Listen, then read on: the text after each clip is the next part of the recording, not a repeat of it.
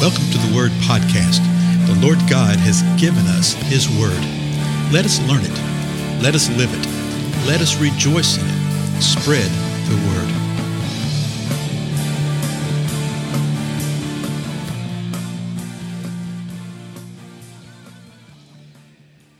Blessings, everybody. This is Dale. Thank you so much for joining with me today on the Word podcast. Uh, we're continuing our examination of the parables of the Lord Jesus Christ. And we're also, uh, guess, sort of going through the gospel portions that have those parables to make sure we know the context, right? So we have been in chapter 13 of Luke. We are at the end of the chapter right now, so let me just give you a little recap of what we've seen so far. The Lord has told them at the beginning of the chapter that they needed to repent or they're going to perish. And He gave them the parable of the fig tree, the barren fig tree. Remember the one that the vineyard uh, owner said, "Hey, just cut that thing down," and the vineyard keeper said, "No, let's give it another year and see if it'll produce fruit. And if it doesn't, then we will cut it down and cast it in the fire." And the Lord said, "That's what's going to happen to y'all." And then we saw where the Lord set a woman that had a spirit upon her free, a spirit that had called 18 years of sickness. Remember, she'd been bent over double, but He healed her and she straightened up and he addressed the hypocrite religious leaders who were upset about that healing because it took place on the Sabbath. Remember that? And then he uh, started asking some questions. You know, what can the kingdom of God be compared to? And he compared it to a mustard seed, and he compared it to a leaven that a woman would put in three pecks of flour. So he's given us insight to what the kingdom is about. And then he uh, uh, encouraged people to strive to enter in to the narrow door. Someone had asked him a question Hey, is salvation only for a few people? And he says, But I tell you what, you need to make sure that you're right and that you are in the kingdom. So that's where we find ourselves today. In verse 31 of Luke uh, chapter 13, here's what's going on. Just at that time, some Pharisees approached, saying to him, saying to Jesus. So what's going on here? The Pharisees are coming up and they're approaching Jesus. The Pharisees are always around Jesus. They always had the spies about. They were always there seeking to see how they could trip him up. So now they come to him and they say this to him Go away, leave here, for Herod wants to kill you. Well, we've already seen that they wanted to kill him. you know, by this time, they had wanted to do away with. So why are they concerned about Herod wanting to kill him? Well, it's you know they were trying to play both ends against the middle. It might have been true that Herod wanted to kill him by this time. Probably not because of what we see later on in the last few hours of Jesus' life. Look what Jesus says, verse 32. And Jesus said to them, so Jesus says to the Pharisees, Go and tell that fox, Behold, I cast out demons and perform cures today and tomorrow and the third. I reach my goal. So, what's his goal? Remember how he was going from city to city and, and village to village on his way to Jerusalem.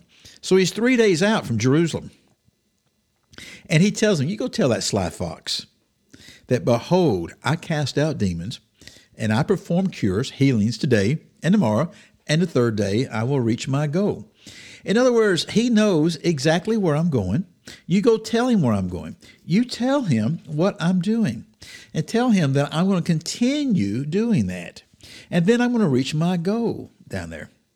Verse 33, Jesus is still speaking. Nevertheless, I must journey on today and tomorrow and the next day, for it cannot be that a prophet would perish outside of Jerusalem.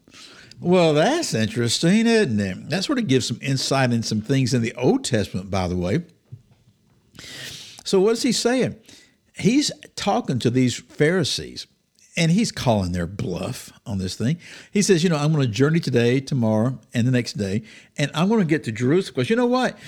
It's not right that a prophet would perish outside of Jerusalem. He is letting them know that he knows he's going to die. He's also calling himself a prophet. And boy, this is really, really going to set them out. Like, what are they going to do with this? Well, Jesus continues, and look what he says, verses 34 and 35. Jesus is speaking, and he is uh, declaring really like a lamentation of woe is me over the city of Jerusalem. Verse 34, he says, O Jerusalem, Jerusalem, that kills the prophets and stones those sent to her. How often I wanted to gather your children together, just as a hen gathers her brood under her wings, and you would not. In other words, they would not have it. They wouldn't do it. Verse 35 Behold, your house is left to you. And then uh, in English, we have the word desolate in italics. And remember, anytime you see italics like that, that means that word is not there uh, in the Greek or in the Hebrew or the Aramaic, but it's put there in English where we have the correct understanding about what it means.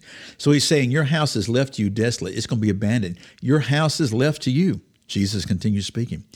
And I say to you, you will not see me until the time comes when you see, say, Blessed is he who comes in the name of the Lord. So you see this type of thing, this statement right here by Jesus in the other Gospels also. So what is he saying? He knows what's going on. He knows that he's going to Jerusalem uh, to perish, to die. And he's declaring here that it wouldn't be right for a prophet to die outside of Jerusalem. And he's just crying out on behalf of Jerusalem. He said, Jerusalem, you're the ones, you've killed the prophets. You've stoned the ones through the ages that were sent to you. And what I really wanted to do, I wanted to gather you underneath my wings, like a hen does her brood underneath her wings. I wanted to gather your children in that way. But guess what? You would not have anything to do with it. And because that, your house is going to be left to you. It's going to be left desolate. He's letting them know that you have rejected the Messiah that you have so longingly for ages anticipated and looked toward. Messiah has come, and yet you reject him. Now, this is speaking of Jerusalem, of the city. Now, obviously, a city in and of itself can't do something like that but it's talking about the people as a whole, the nation as a whole, the city as a whole. There would be many individuals who would believe, hey, many Jewish people who would believe. But as a whole, they rejected. And that's what Jesus is talking about. And because of this, your house is left to you desolate. And he says to him, You know what? You're not going to see me again until you say, Blessed is he who comes in the name of the Lord. Now, in just a few days' time, he's going to be coming into Jerusalem, and guess what they're going to be doing? They're going to be declaring, Blessed is he who comes in the name of the Lord. there would be some that would say that in the natural at that time, and they would believe and they would see him. There would be others who would refuse to see, particularly among the religious rulers, who would refuse to see and refuse to say that. But guess what? The day is coming when they will. Why is that? Remember what the scripture says? The day is coming when every knee will bow and every tongue will confess that Jesus Christ is Lord. Yeah. And that blessed is he who comes in the name of the Lord is a quote from the Old Testament. The Lord is speaking scripture to them. So we sort of see what the context is of what's happening in the Lord's life because in the 14th chapter, we're going to encounter a parable. Mm-hmm. And it's important to see uh, really the intensity, the emotions, what's happening. Here, the Pharisees are trying to just get rid of him. Leave, uh, go away, leave here, for Herod wants to kill you. They're just trying to get rid of him because what is he doing? He's casting out demons, those unclean spirits. That gives us insight to what happened with that woman. Remember how it said it was a spirit? And then in that account, we saw that Jesus called it Satan. And now we're seeing that Jesus is saying, oh, by the way, I'm casting out demons. Y'all know that. And I'm performing cures today, tomorrow, and the third day. I'm healing people. You know that. What's the religious ruler's response to that? Uh, go away. Why don't you leave? Why don't you leave? Somebody wants to hurt you. Somebody wants to harm you. You need to get out of here because we want to protect you. Yeah, yeah, yeah. Let me tell you something. Religious rulers do that same thing today. I've actually had religious rulers sit there and tell me, well, you, you need to you need to go over to this kind of church. You, you need to do this. We don't want that kind of thing here. And then they'll drop some name or some word to describe, you know, what they think you are. you know, folks, it's just foolishness. Nothing new. Don't be surprised by it. Well, my time's up. Again, I'm Dale. Thank you so much for your time, and I'll see you in the next episode.